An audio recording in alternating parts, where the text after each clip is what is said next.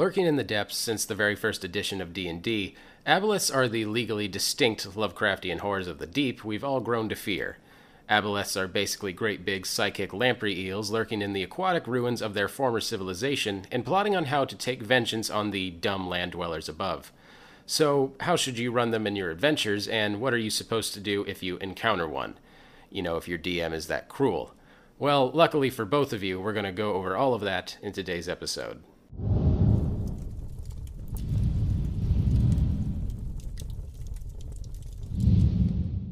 As I mentioned earlier, Aboleth lore is really Lovecraftian Cthulhu mythos lore wearing a legally distinct mask. We've got sunken cities, bizarre and utterly alien psychology, eldritch horror, and loads of creepy tentacles.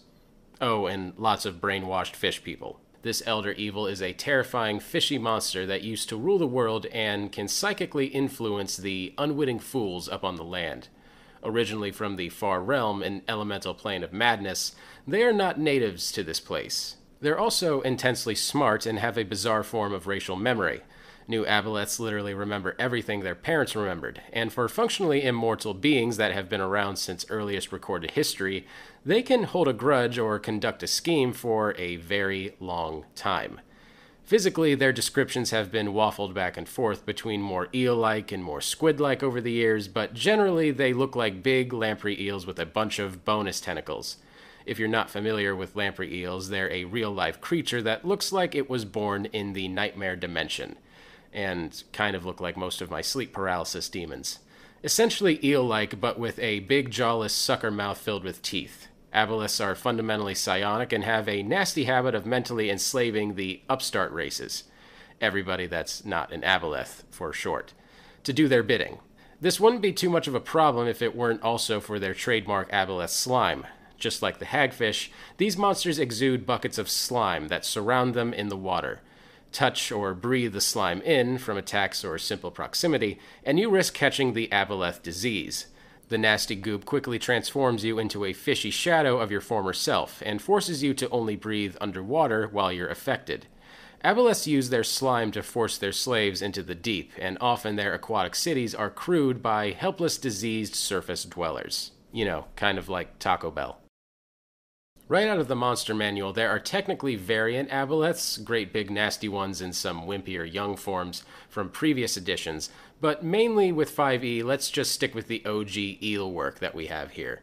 They're formidable threats compounded by the fact that the most likely place to find one is in their lair deep in the ocean, which would definitely be a problem.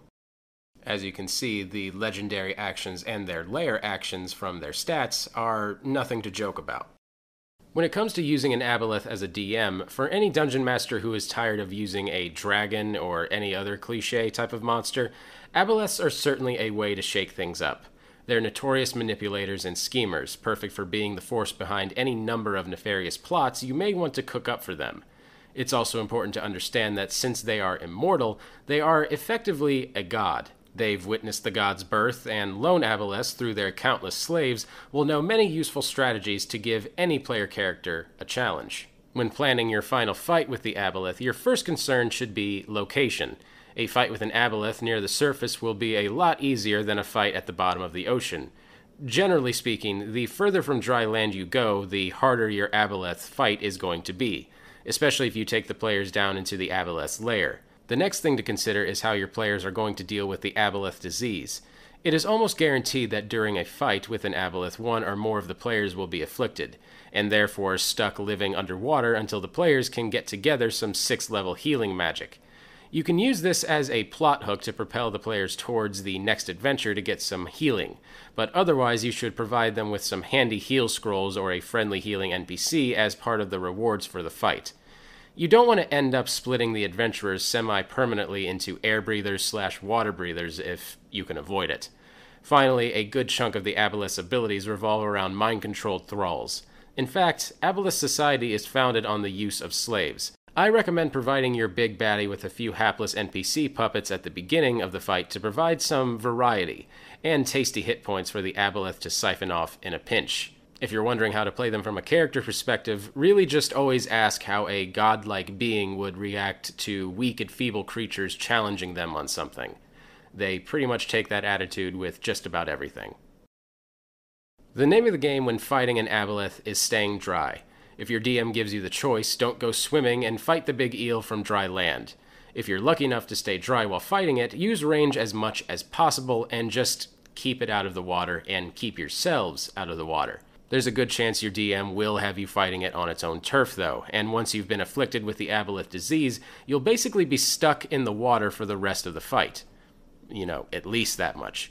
You'll be more vulnerable to lair actions and numerous other attacks in the water, so if you're the healer, try to stay within range of anybody in the water and generally just try to stick together. The aboleth will have full advantage of mobility, and splitting up will spell doom for whoever gets isolated. The best bit of advice I can give is to keep a hand free to punch your friends with unarmed strikes. No, I'm not kidding. It only takes one hit point worth of damage to get another saving throw against the enslavement, and a good old unarmed strike does a whopping one point plus your strength modifier. For most characters, this is just going to be the least damaging way to wake everybody up, so I kind of hate to end the video with such silly advice, but hey, them's the breaks. I've ran the Aboleth for a few different groups now, and I have to say I enjoy the varied reactions that I get from it.